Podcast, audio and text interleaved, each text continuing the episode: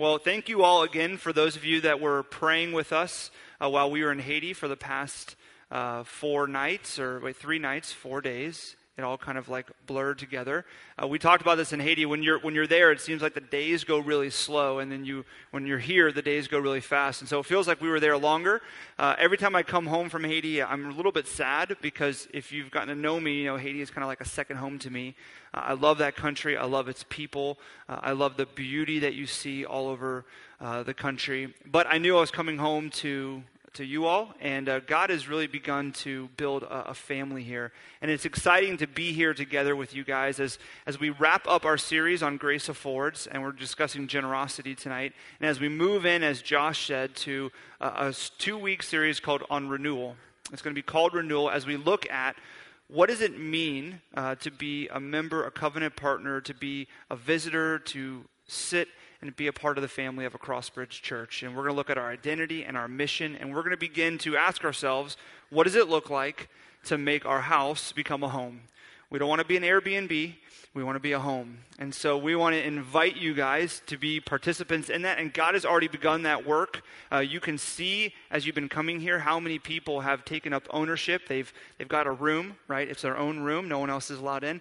And it's, they're a part of the family. And so you could see it from our band to the people that help set up and to run all the different avenues of this church and are doing many, many more things. And so we're excited to continue that forward and excited that you're joining us this evening. I'll tell you that while we were there, we had an amazing time. We had an amazing team in Haiti. Uh, the first day, we were painting a house and we pushed it because we wanted to finish the house. We didn't eat lunch till 2:30. We were all up. That may seem like, "Oh, I always eat lunch at 2:30." Well, when you wake up at like 2:30 in the morning uh, to get to Fort Lauderdale Airport, which might as well be driving to Nashville, then you know it's it's it's a little rough. So we uh, the team worked really hard. Um, we saw a lot of things, and we served and loved and cared for a, a, lot of people. But I'll tell you, and I think I can speak on behalf of the team. We felt uh, coming home that we were loved and we were cared for and we were served uh, far greater uh, by the people that we encountered, and we saw generosity. Uh, like you won't imagine. Our team was generous to give their time and their talent and their treasure to go to Haiti, but uh, when you go there and you meet the faith and the courage and the heart of these people, you see generosity like we're going to read about in this passage. Uh, people really sharing resources, sharing their time, sharing their talent, sharing their treasure for the sake of the gospel and for the family of God. And so, uh, before we jump into 2 Corinthians uh, 8, I want to give you a little bit of a context. And if you want, if you have your phone, uh, or the Bible on your phone. Uh, you could pull it out for the ESV version. That's what I'm going to be preaching through. Uh, the message version has a really great, uh, it kind of brings out the text a little bit. So I'd encourage you to read through that. But for this evening, we're going to be looking at that version. Uh, but before we jump in, I want to kind of explain to you what's happening before this. So you're not just jumping into a letter, not really understanding what's taking place. So Paul is the author of Second Corinthians. He planted this church at around 50 AD. He goes to Corinth highly affluent, big city. He plants this church and he spends 18 months there. That's a pretty significant amount of time for Paul because he was planting churches all over the world. And so he's planting the known world. He's planting this church in Corinth and he begins to uh, develop and to grow this church uh, into a really strong and healthy church. And I think it's important that when we look and we enter into text that we realize that um, this is not unrealistic what we read about here. I think sometimes when we read the New Testament, I don't know if you're like me, we imagine like this time is like perfect. It's wonderful, right? Jesus has died, he's risen, he's ascended.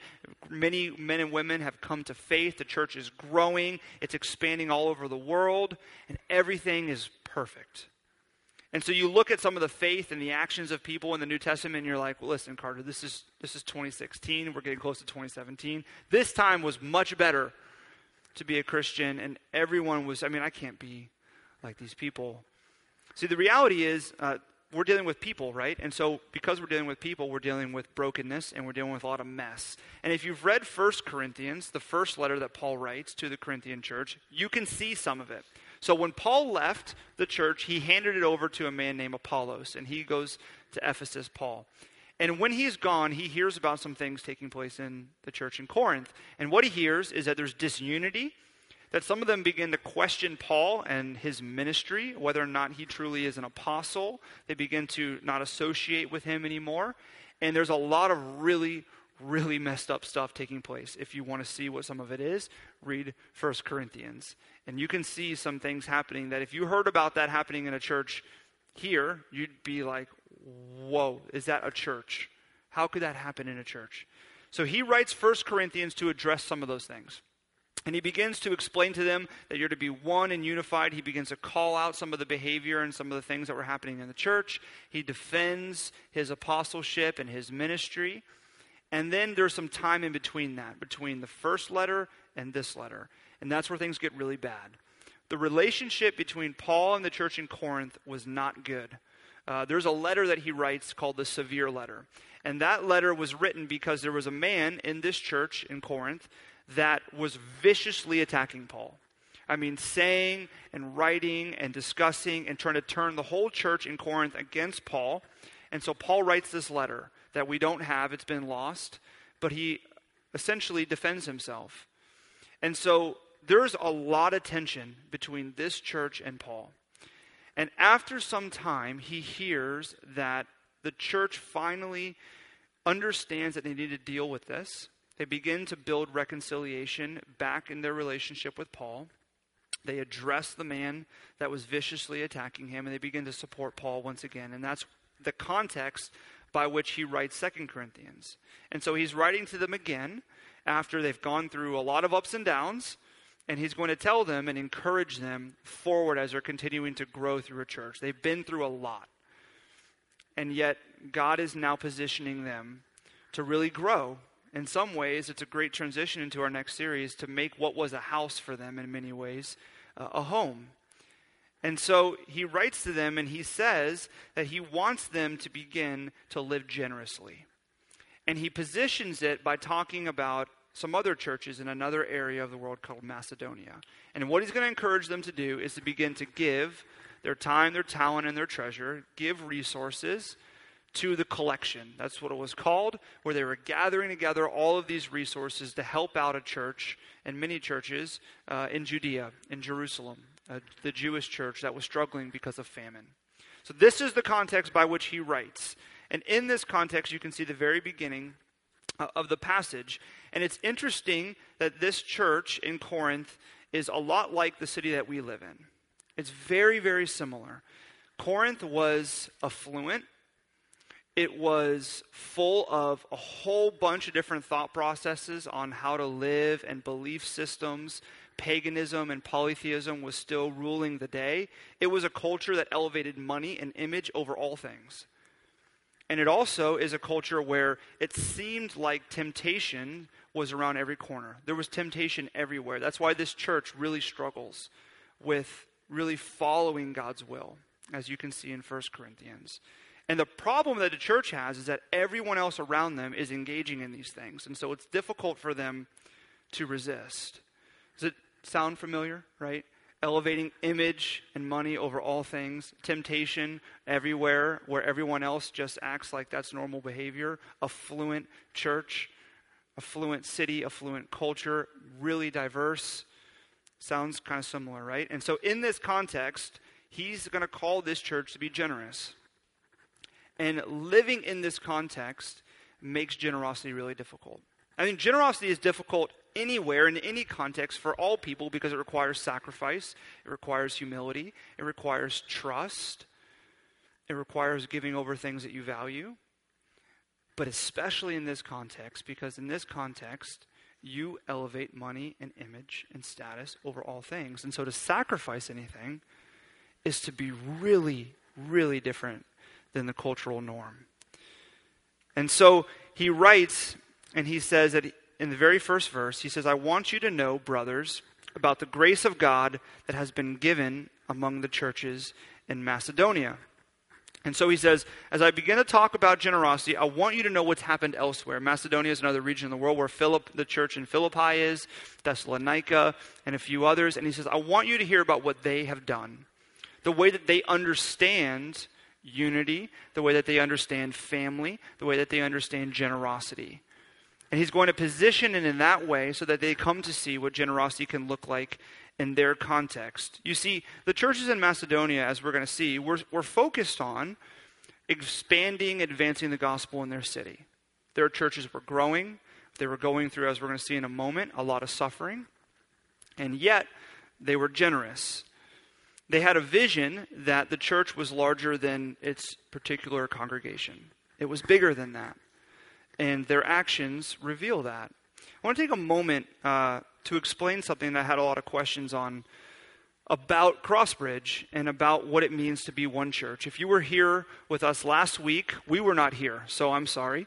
Uh, if you showed up and you saw the sign, maybe one single tear, um, but you're back this week. I'm really glad that you came back to join us. We were with the other churches, Crossbridge, Pinecrest, and Crossbridge, Miami Springs. On the fifth Sundays of the year, we combine to one service and we come together to worship together as one family. That's what we were doing, and I want to thank a lot of you. So many of you volunteered uh, your time.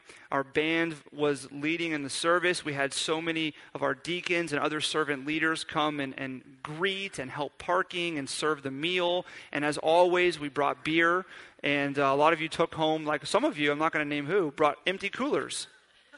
I'm just going to throw that out there because you strategically knew that you were going to have leftovers. That was a good call. That was smart. now you guys know who it was.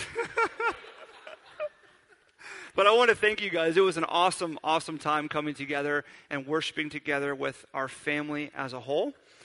But I want to explain to you why we do that. See, we say that we're one church, but that can be confusing. Here's the question that I get often okay, so we're one church. Does that mean that Brickell and Miami Springs are just satellite campuses, offshoots of Pinecrest. But Pinecrest is still really the, the church, and we're just kind of like a little offshoot on the side, and so is Miami Springs. See, our vision is that we would be a family of churches. Here's our mission statement a family of churches seeking renewal in cities through the gospel of Jesus Christ. And that's important, a family of churches. And what that means is that we're not our desire is not to raise up a bunch of little churches that are all pinned together by one church. We want to be many independent, self sustaining, particularized churches. Our vision is for eight by 2020 all over the city. But what we want to see that's unique is that we are aligned in vision and values that we support each other, that we share resources, that we care for one another, we pray for one another. Essentially, we want to model what we're going to see here in this passage. That we view ourselves and the gospel and the church as bigger than just our congregation. Yes, we want to grow and we want to care for and we want to serve our city and our neighborhood and the people here, but we have a bigger vision because God shares with us that the church is bigger than just one local body.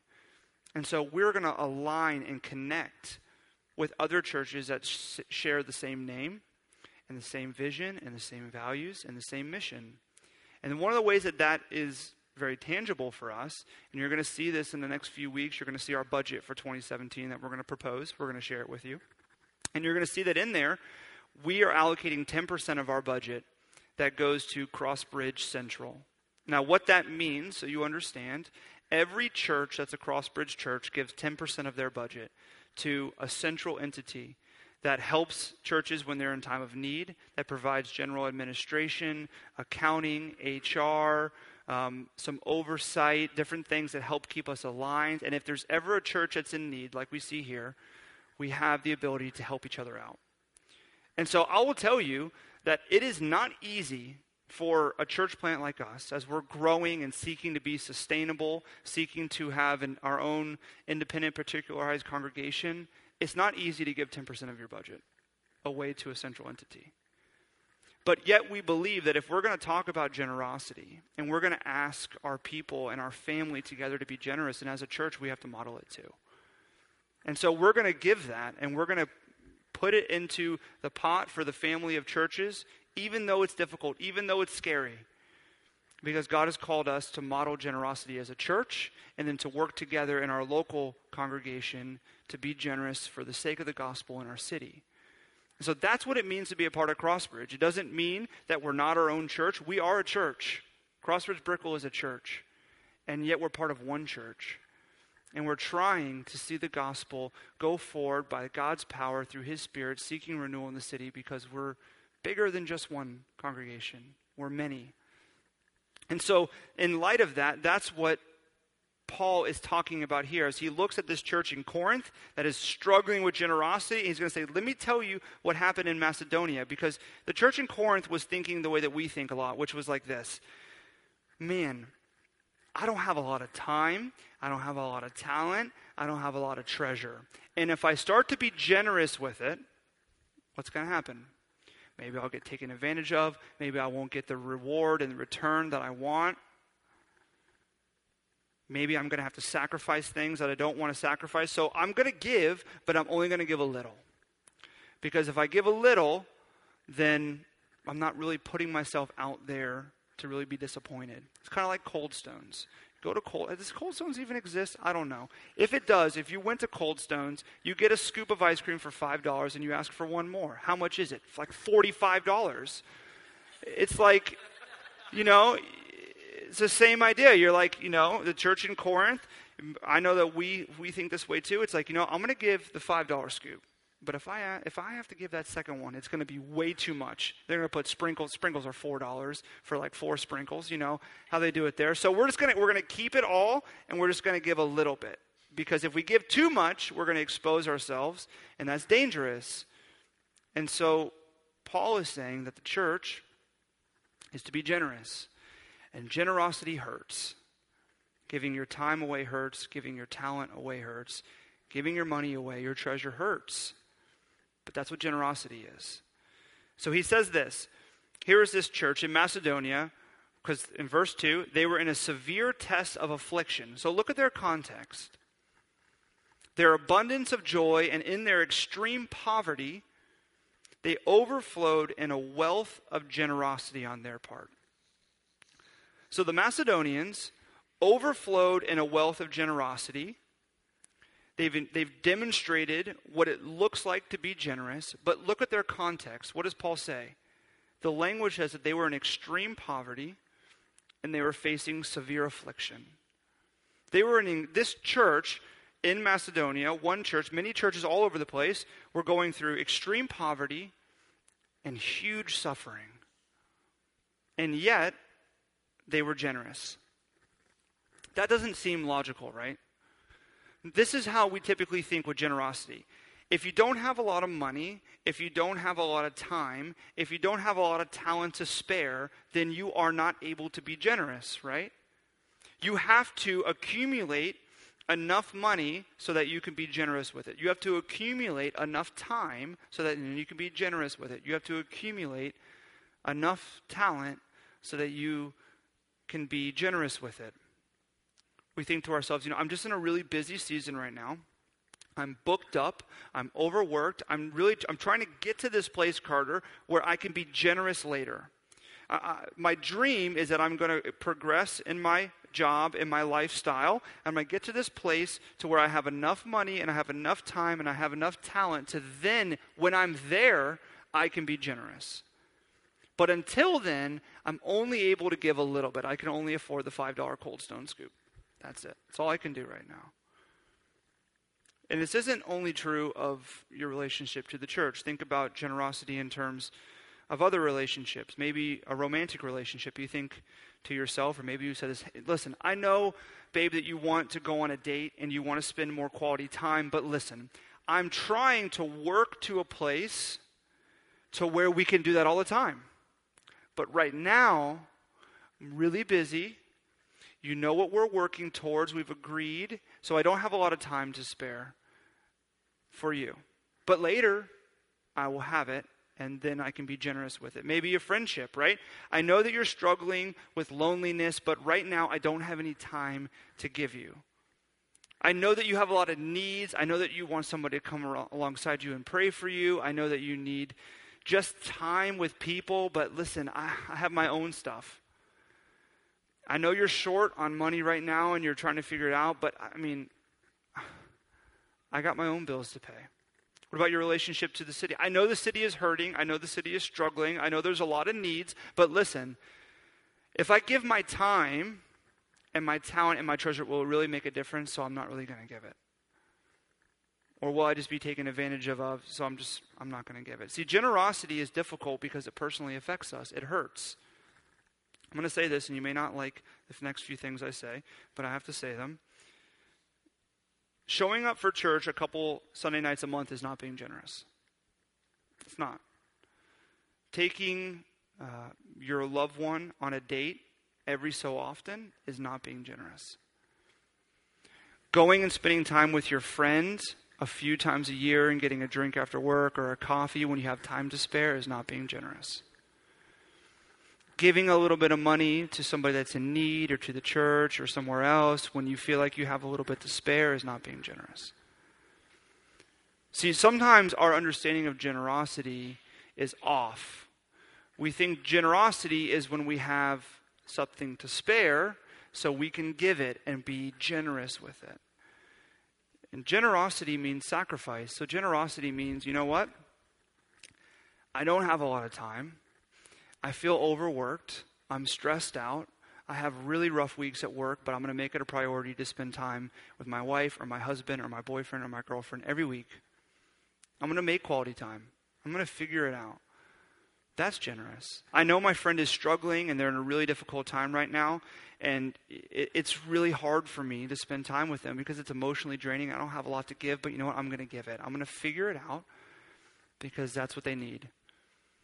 You know, it, it, I'd much rather lay by the pool, but I'm going to commit to coming on Sunday night. I'm going to get involved with the family of God here. I'm going to figure out how I can serve and be a part of what God's doing in Miami. That's generous. I'm going to work at giving both time, talent, and treasure to the church before I know whether or not I have it to spare. That's generous. See, generosity is much more than just giving what you can spare. It's giving before you know whether or not you have it to spare. And that's much more difficult. But that's what Paul is saying here. Is look what they did in verse 3. For they, these men and women in severe affliction and poverty, okay? They gave according to their means, as I can testify, Paul says, and beyond their means, for, for of their own accord, begging us earnestly for the favor of taking part for the relief of the saints. See, they were struggling financially. Can you imagine if you're in that position? You're struggling, you are in extreme poverty, not just poverty, extreme poverty, you're suffering, suffering affliction. How much time and talent and treasure do you think you have to spare? I mean, when your back's up against the wall and you got to feed your family and you're trying to figure out how to get out of your situation, do you have a lot of time to spare? No, of course not. Do you have a lot of money to spare and treasure? No, of course not. Do you have talent to spare? No, you're using all of that to try to get out of extreme poverty, to try to get out of suffering, and that's good. But even though that was their position, they still were begging to be generous. See, the Macedonians were not sitting there eating grapes, getting fanned, and they heard about, you know, the, the brothers and sisters struggling in Judea, and so they said, you know what? there's a pile of gold over there. You know, hey, put some gold in a bag and send it to them. It's not really going to affect us and send it out. They were in extreme poverty. They had no time, they had no talent to spare, they had no treasure to spare, and yet they were begging to give, and they gave beyond their means. They gave beyond what Paul expected them to give. See, that's generosity. See, we think of generosity um, as something on the floor, right? We give the, the bare minimum. It's, it's the company that's a billion dollar company, and they give a million dollars to an organization, and they do a big party, and they have a big check. I've always wanted to hold one of those big checks. Have you ever had? That'd be awesome. They have a big check, and they have a whole party and celebration. And to the organization, the million dollars is a lot. I mean, it's generous, it's amazing, it's incredible. But to the billion dollar company, is a million dollars that much? No. Why did they do it? They gave the million dollars because they wanted to be seen for giving that, right? They wanted to be seen. Look how generous we are. We gave a million dollars, and yet that's not generosity. See, when we give out of pride because we feel like we're supposed to, or we want people to see that we give our time or our talent or our treasure, we give on that level. And yet the Macedonians have nothing to spare, and yet they gave what was most valuable to them. Generosity is not something that's reserved for those that can afford it. It's not, oh, I can afford to give money away, so I'll give it. I can afford to give time away, so I'll give it. I can afford to give talent away, so I'll give it. Generosity, as we see here, is giving away what you value, not what you can spare. And that is hard because it feels like you're inflicting a wound on yourself, right? Giving away what you can spare is still kind of hard because you kind of want it, but it's okay. If it's something you value, then it's really difficult because it personally affects you. And yet the Macedonians were begging to give. So the question is how were they able to do that? How were they able to be generous like that? Verse 5 says, And this not as we expected, but they gave themselves first to the Lord, and then by the will of God to us. How are they able to be generous? It says that they gave themselves first to God and then, secondly, to others. As they gave themselves over to God, they were exposed to God's will, and they realized that God's will is that they would be generous with their time, talent, and treasure for the sake of others. See, a, a good sermon, a, a powerful article, a slick, compelling video, none of those things are going to cause you to be generous. They may inspire generosity for a moment to where a week, two weeks, maybe a month, if you're really good, you're going to be generous. But it's not going to change you. I, we could talk all day about what we've seen in Haiti, and you're going to hear some of the stories about generosity and the way that you've experienced generosity. Uh, our team has experienced it in Haiti next week during our life story segment. I could tell you about Josh and Julie, who were doing water filter distribution with uh, a man while we were there that was going to provide clean water to him for 10 years. And, and Josh made a comment and said, Hey, I like your hat. And the man who has nothing handed his hat and asked Josh if he wanted it. Right? I could tell you about when I've been going to Haiti and I spend time uh, with these children. And during the meal time, one of the things that you're going to notice if you ever come on a trip with us is that as they serve the meal of the rice and beans, all the kids will start eating it, right? Because it's probably their only meal for the day. Some of them haven't eaten for a few days. And you're going to notice a few kids, they're not talking to each other, nothing's happening, but they're saving a portion of their food.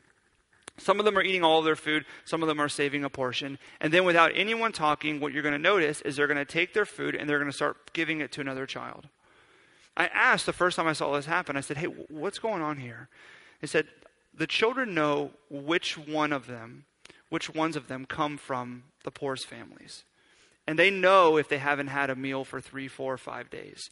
And so they share all the food, they each portion off a little bit so that the kids that are really, really hungry get more than the rest of them. See, you can experience that. You can hear a story like that, and you can say, wow, I need to be generous. But it's not going to change you. It could inspire for a moment, but it's not going to change you.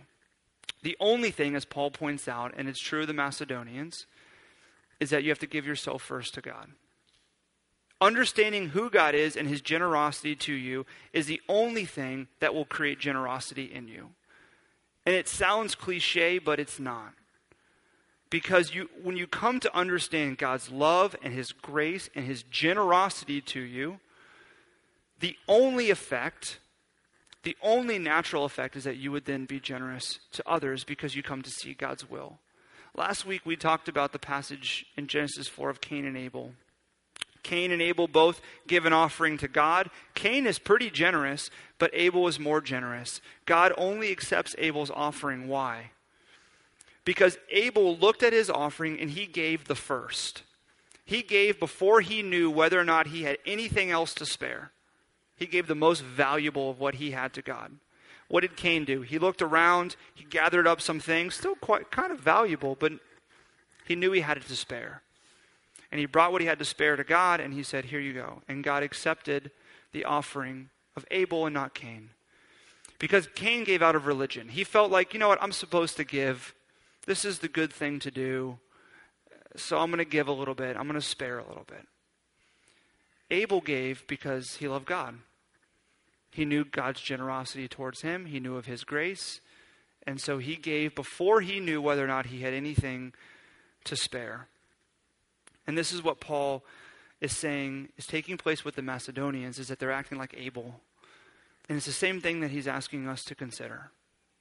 When you are generous, it is not that you are to be compelled to give because the pastor says so or because it's the right thing to do or it's the religious thing to do. That's not generosity. Generosity is giving because you understand that God has been generous to you. He has given you your time and your talent and your treasure. And we're to give what we value, not what we have to spare. That is generosity.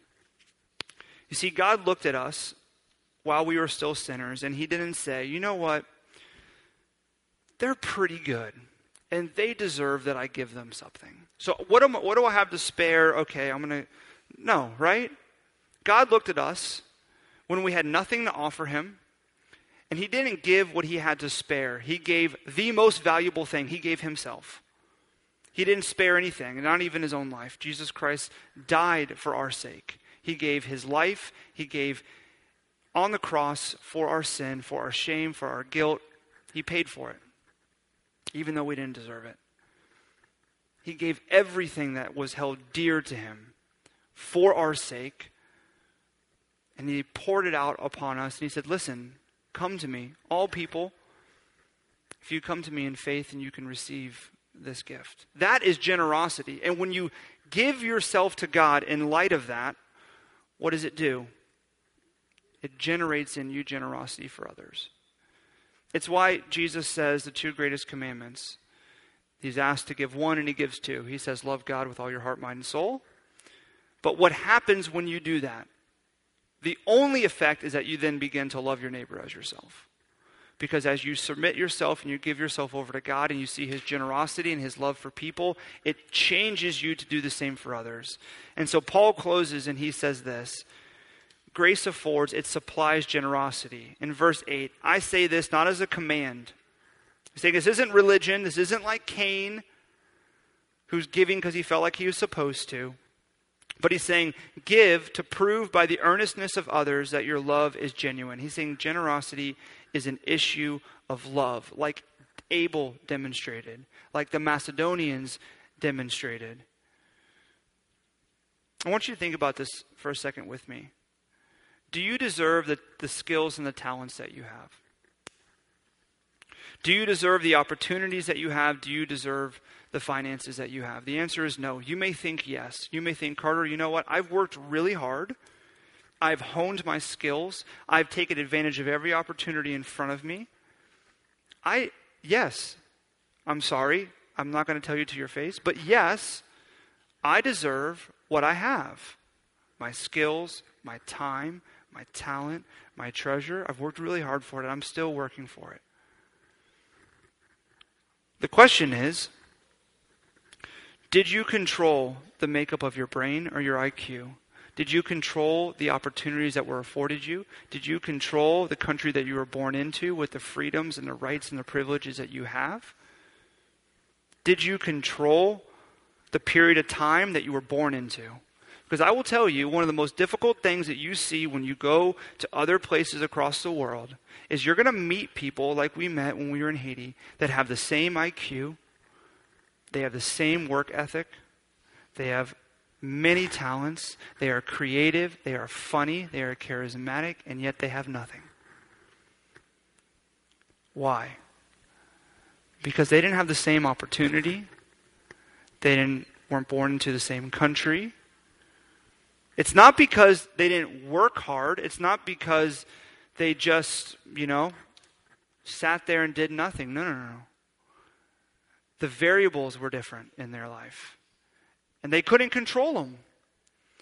And we can't control the variables that we've been given. And so the question is then who gave us this time, the talent, and the treasure that we have?